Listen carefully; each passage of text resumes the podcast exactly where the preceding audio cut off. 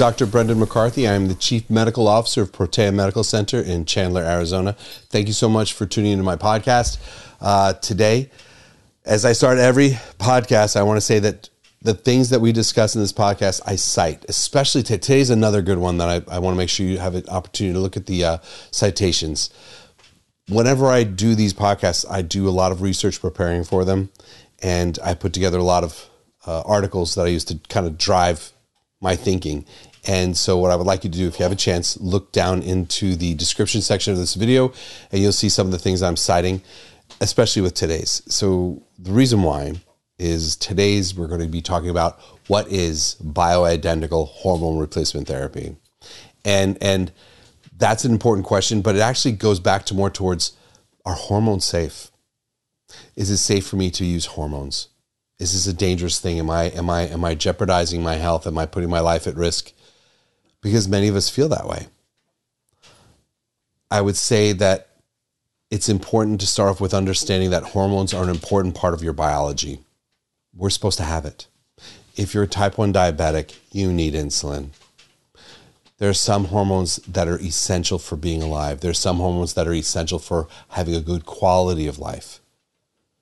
Hormones are not meant to be either too low or too high. They're meant to be just within a very tight, specific range for health. And we know that by bringing it to the optimal level, it really does improve your quality of life and your overall wellness the two hormones I'm going to focus on are the two that are most controversial, and and that's going to be estrogen and progesterone. And um, the thing is, is that there's a lot of confusion regarding hormones and whether I should take these hormones or not take them. Is this safe for me to take this? Is it not safe for me to take this? Um, you'll have patients say to me things that come into the office. Well, I hear that hormones will cause cancer. You know, I've heard that hormones cause cancer.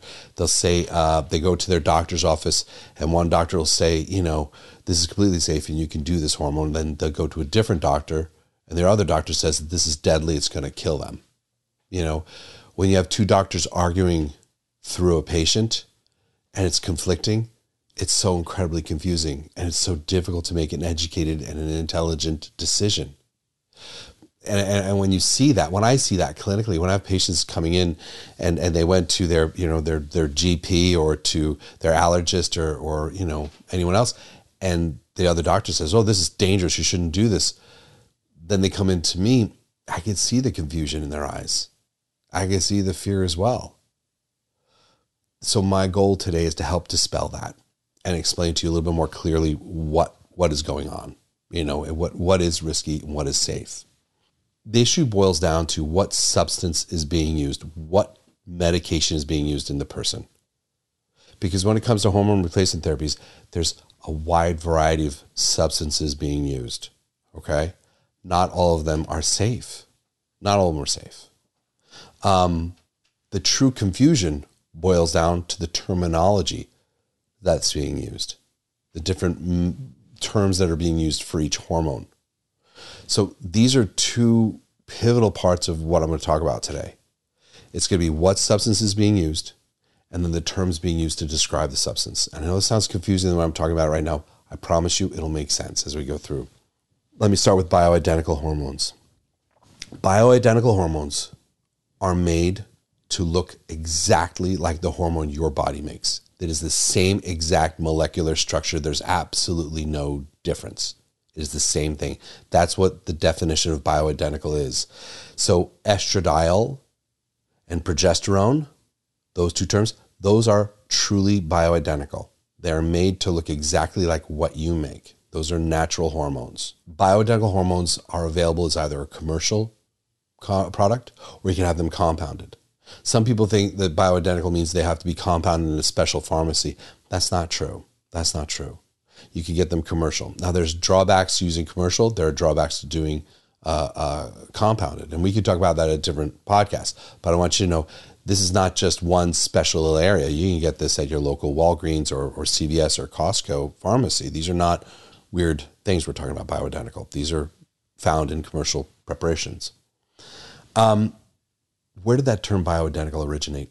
Because that's a you know controversial thing in the medical industry. You know, people think of it as being a marketing term. oh, bioidentical is a marketing term. It's actually not. You know, bioidentical just refers to the molecular structure of the hormone being used is completely identical to the one the human uses.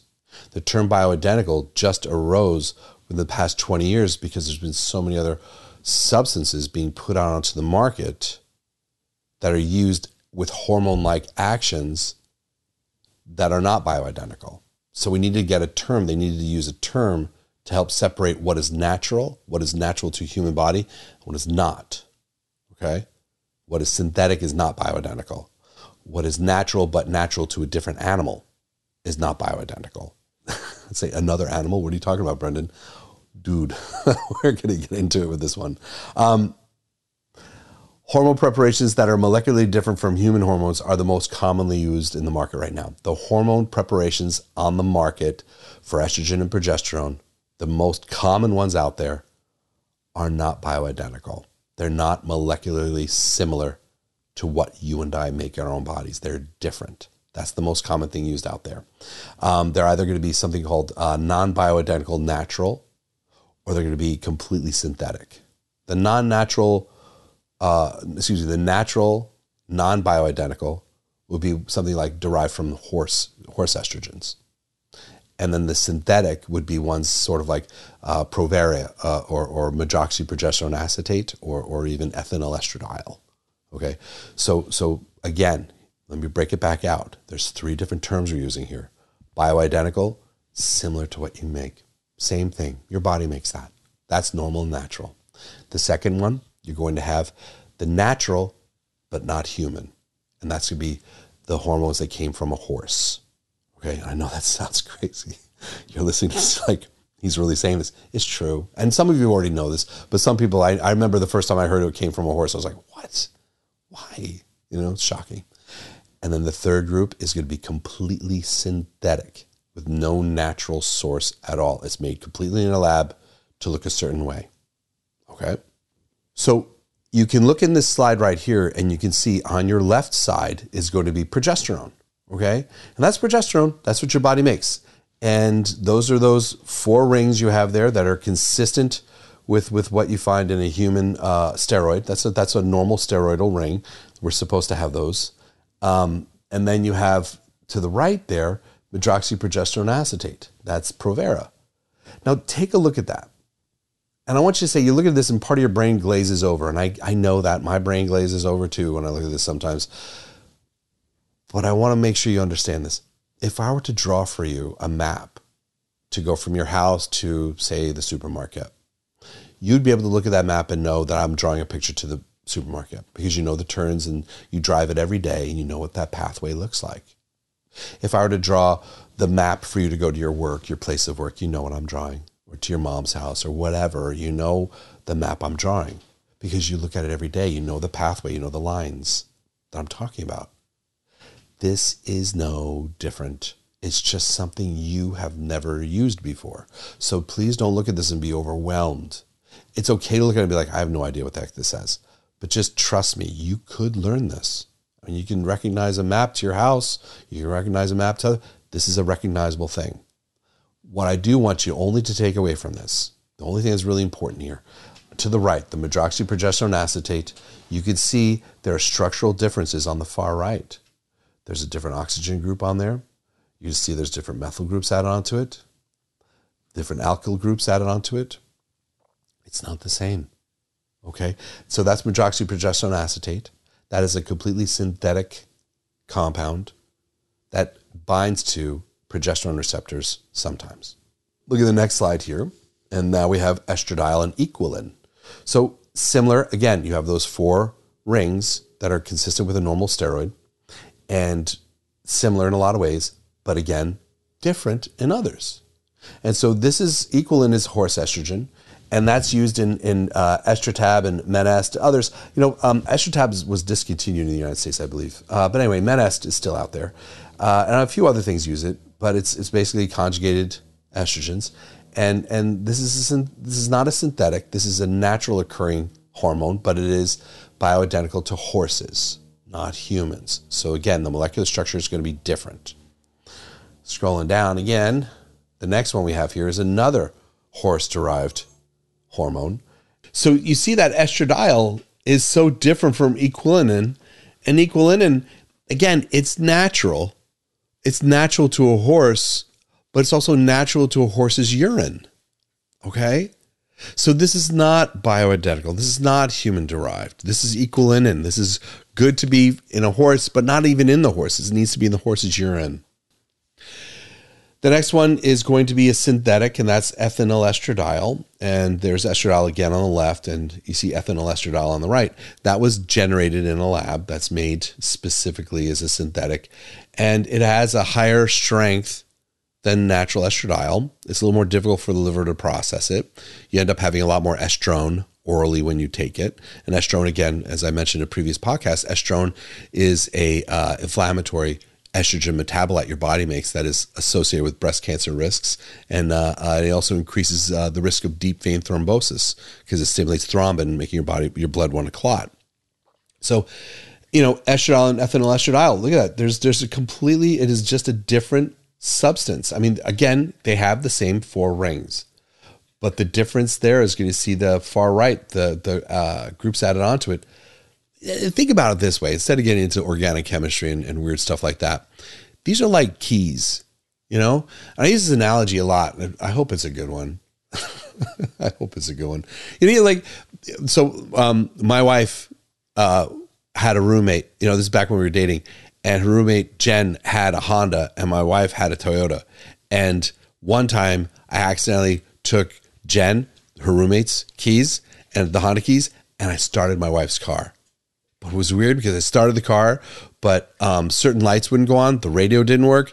Power steering, I think, didn't work too. I didn't understand why it didn't all work. It was weird, you know.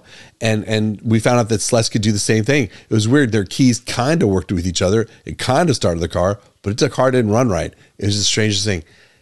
It's like that with these. You know, the key is very similar these hormone shapes are very similar. These two keys are similar in shape. It's just a little jag, a little bit different here, a little jag, a little bit there. And that sends a different signal to the body and has a different action within the body, how the body metabolizes. So these guys, as I mentioned, are all have a different molecular structure. What's wrong with that? You know what I mean? Does that make a real big difference? The thing is, is that everything that was on the right of those slides is not natural to a human body. That's not specific to us. It's not supposed to be in our bodies normally. They're not eliminated the same way. A lot of times they last a lot longer.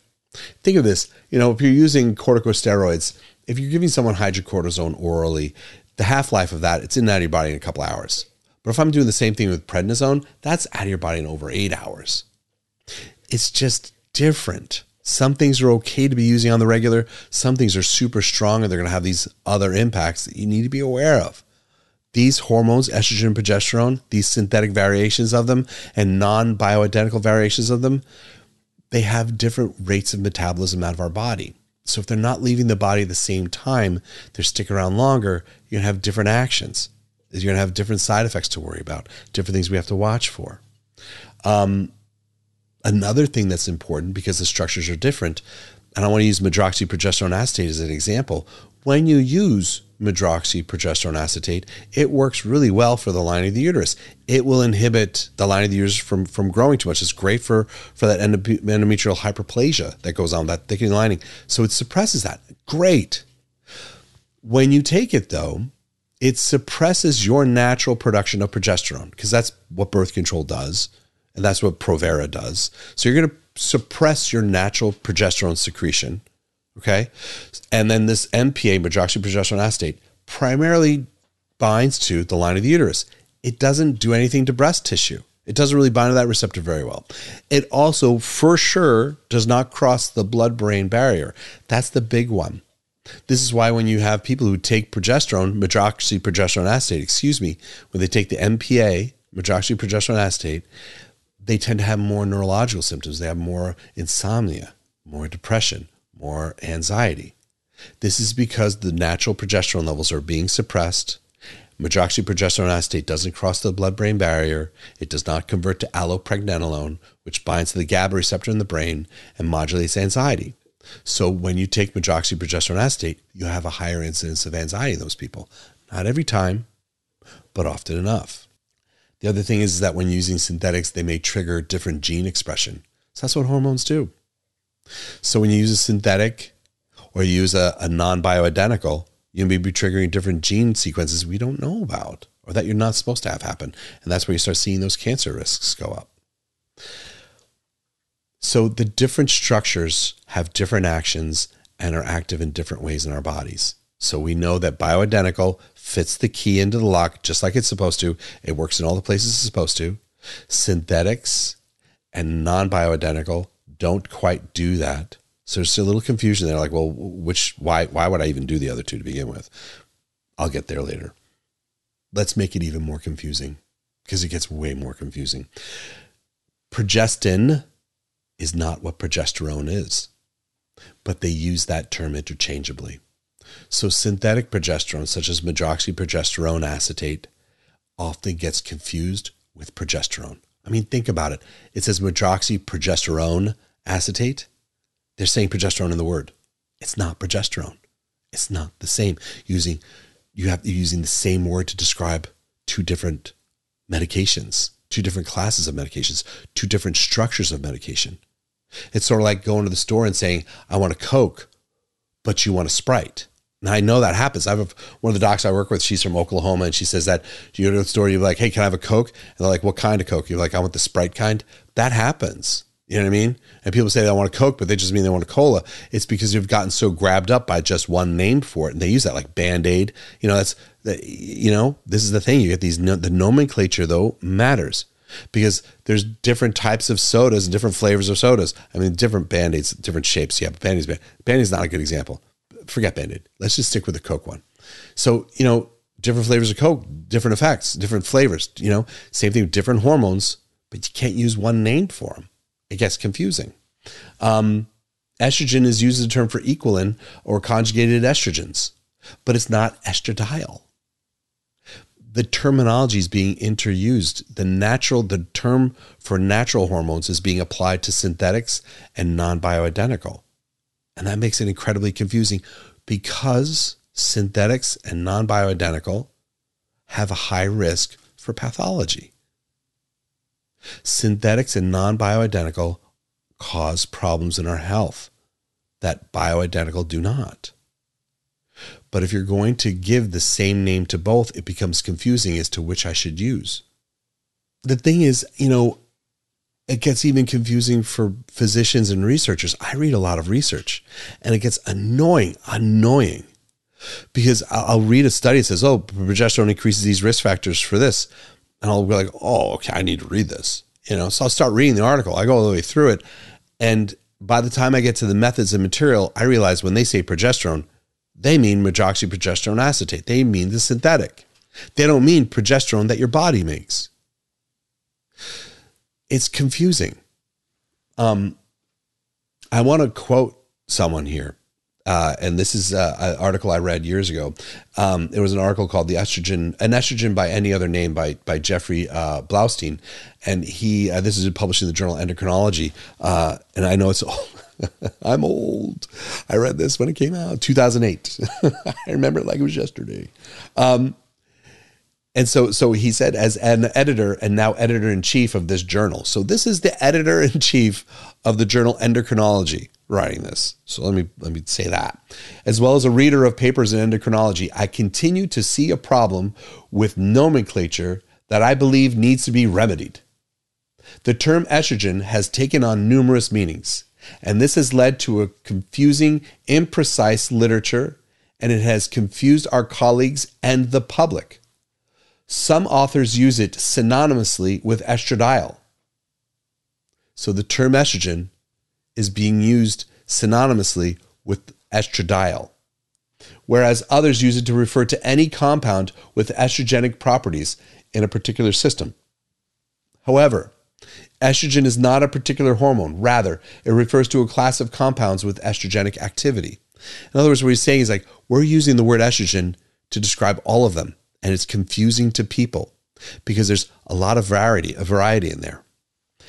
He goes on to say the imprecise use of terminology can be exemplified in the misunderstandings that followed publications of the Women's Health Initiative and the Women's Health Initiative Memory Study. Those were big things back in the early 2000s. And I'll get into it a little bit more in a minute. When these authors, as well as many others, refer to the cocktail of conjugated equine estrogens, horse urine, uh, uh, and other compounds in Premarin and Prempro as estrogen, they did not mean the same thing as when others refer to estradiol as estrogen. So the media and the authors of these studies were using the term estrogen to refer to synthetics, not to what we would think of as human, not synthetic, excuse me. Yeah, synthetics. Well, sorry. It's not just synthetics. We're talking about the horse urine, which is not synthetic. It's natural, but not human.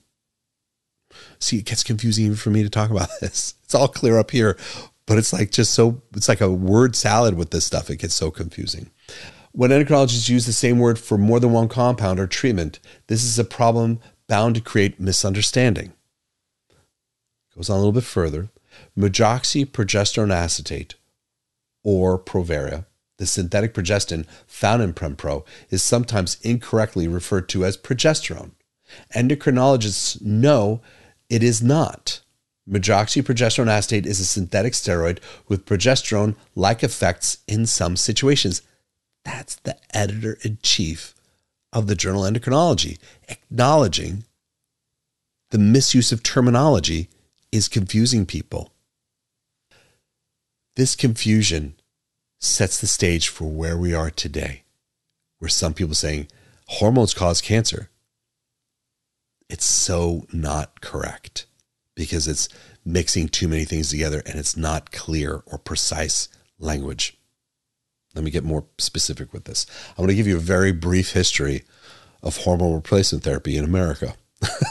it's yay, it's history time. Um, so in 1976, studies started coming out showing that natural bioidentical hormones are safe and they're beneficial. They play a role in promoting wellness and health in a population as they decline. So that's as the hormones decline. So that's been being published. At the same time, in the 19, late 1970s, we had reports of increased uh, risk of endometrial and breast pathology among users of synthetic hormones.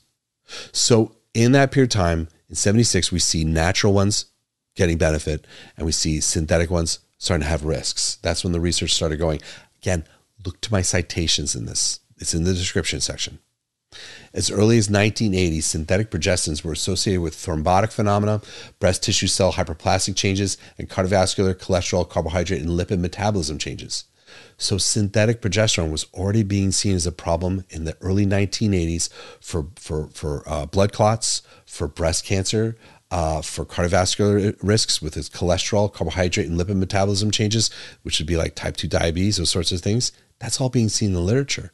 Again, my citations. This prompted more research in the early 80s into bioidentical.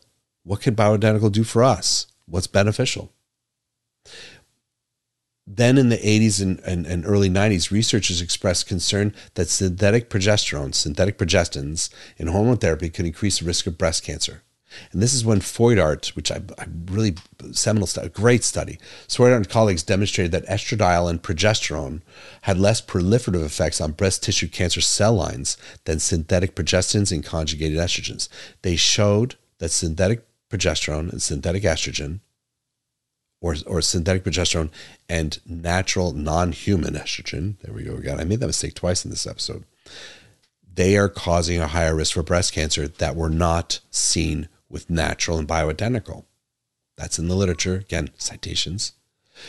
Another brilliant study that I always think people who get involved in this should be aware of is the study by Frank and Vermes that showed that progesterone induced apoptosis, which is a fancy word for cell death, in breast cancer cell lines that were conversely stimulated by synthetic progestins and other androgenic progestins. In other words, natural progesterone caused cell death in breast cancer cell lines that were stimulated by synthetic progesterone. They have an opposite effect. One promotes cancer, one does not. The bioidentical does not. The bioidentical is anti cancer in this study. The bioidentical is cell death in breast cancer cells. The synthetic caused it, triggered it, growed it. That is so important. This breast cancer we're talking about. We should be doing everything in our power to be clear and precise with our terminology. But here we have a word progesterone that describes two compounds, one of them that can prevent breast cancer, the other one that can inhibit it. We shouldn't be fooling around with this or arguing it. It's frustrating because we spend so much time in medical school learning biochemistry and drawing these pathways out. We learn so much time in, in, in pre med doing, doing organic chemistry. Learning this, we know better. Doctors know better. We would have failed organic chemistry if we, we were sloppy with this. But we passed organic chemistry and threw it out the window, it seems. And now no longer do they use it. They're just calling different chemicals the same name. And different chemicals having different, wildly different effects in the body. In 1994, we started the Women's Health Initiative, which is a study into women. And um, they started doing a large scale double blind placebo controlled study. And the goal of that was to see the long term impact of hormone replacement therapy on women for heart disease, osteoporosis, cancer, and strokes. This is primarily in postmenopausal women. The only form of hormones they were using with them was the synthetic progesterone and the non human horse derived estrogens, conjugate estrogens. They did not use any bioidentical. Now, that in and of itself is good. Let's do a study on synthetic and, and non bioidentical animal derived hormones on human bodies and see if they're safe. Okay, I think that's a good thing to do. But when they did the study, they didn't use those terms. They said progesterone and estrogen. They didn't specify that they were doing synthetics in that case. In 2002, the study was stopped 2002, the study was stopped. And the reason why it was stopped because there was such a radical increase in the risks of breast cancer incidence and in the heart heart uh, pathology into um, uh, myocardial infarct and stroke that they had to stop it. They had to stop it. That led to a profound amount of confusion because the study and the press claimed that all HRT was dangerous. They said all estrogen progesterone was dangerous because they used the word estrogen to describe the synthetic horse derived, excuse me, the natural horse derived estrogens. They used estrogen to describe that. They didn't delineate it as being animal, non human. They didn't say this is synthetic, non natural hormone progesterone. They didn't describe it that way. They said just estrogen and progesterone cause cancer.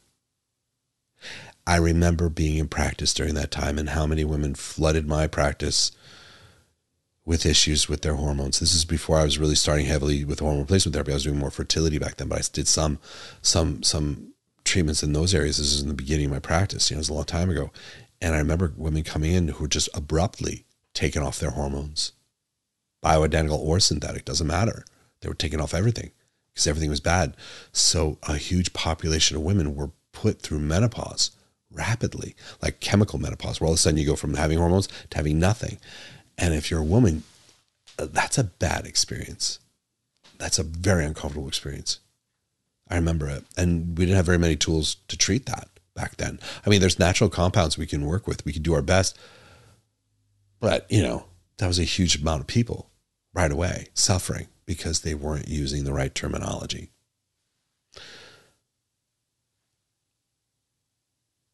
The take home is this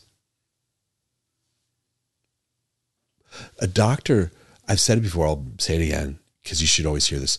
Docere means to teach. The role of the physician is to educate. Okay? If you go to one doctor and they say, I think we should do bioidentical hormones, this is why. These are the things I'm expecting. These are the things I'm worried about. These are the things we can get from it and they sit down with you and go over it line by line. And they say this is the research. This is the reason why. This is the books. This is it. This is what we're doing. And they educate you on it to make a decision. That's good. If you go to a different doctor and they say that's terrible. You're going to get cancer and die. That other doctor had better come with their research as well. That doctor better come and explain very clearly why What I find out there is that's not what they do. They these physicians who say that estrogen and progesterone will cause cancer are not reading the literature. They're not being precise. They're just going off an uneducated opinion that they have. I do that in my marriage. Sometimes I'll say things with profound authority. I'm like, you can't park on that side of the road, otherwise, you know, you get a ticket. And my wife's like, why are you saying that? That's not true. And I sound so official when I say something because I think I, you know, like, I, uh, we do that, you know. Sometimes we'll we'll we'll be more like sound so official when we have an opinion on something, and we don't want to be wrong, you know that's okay if you're doing it around driving around the neighborhood. You shouldn't park over here. But when it comes to someone's hormones in their life, you shouldn't do that. You should be really clear. You should know what you're saying as a physician in the room with a patient. And you shouldn't go in there and just say something alarming and shocking and insane like that. And you definitely shouldn't yell at your patient. If the patient is doing something that you don't agree with, it's your job as the physician to educate them based upon why you believe the way you believe. And then the patient makes the decision. Always will. The problem is they'll just go in there and sound so official and, and so authoritative. And it's difficult to say no to that. I know that. But just think about it logically for a minute, what I just said. I promise you, the person you go in the room with who says that hormones are going to cause cancer they are not going to be able to explain to you the difference between natural, non human, synthetic, and bioidentical. I bet you if you'd show them the structural differences, they'll deny it or they won't really address it.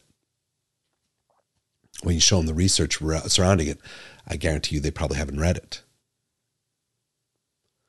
I know it's confusing. I see it in your notes. I see it. I read your guys' comments. I really do. I don't respond to every single one of them. You know, I, I run a practice, uh, a large practice with, with, you know, a lot of other physicians with me. And I, you know, I manage that and I, and I, and I love being a father. I'm a, you know, a husband. I, you know, have a full life, but I still really do my best to reach out to you guys. And because this is important to me. Um, and I see your concerns with this. I hope this helped. I hope this answers some of your questions. Um, please like, subscribe, and share. I will read your comments. If this areas of this didn't make sense, I will read that and then I'll circle back to it. I, I really will. Um, you'll probably say you kept making the mistake with the equine estrogen being synthetic. I did. I'm sorry. I did that, I think, three times in this episode, maybe four. Sorry about that. Anything else you want me to do, I'll do. but I'll, that I already did that wrong. Uh, thank you for tuning in, and uh, I'll see you the next time.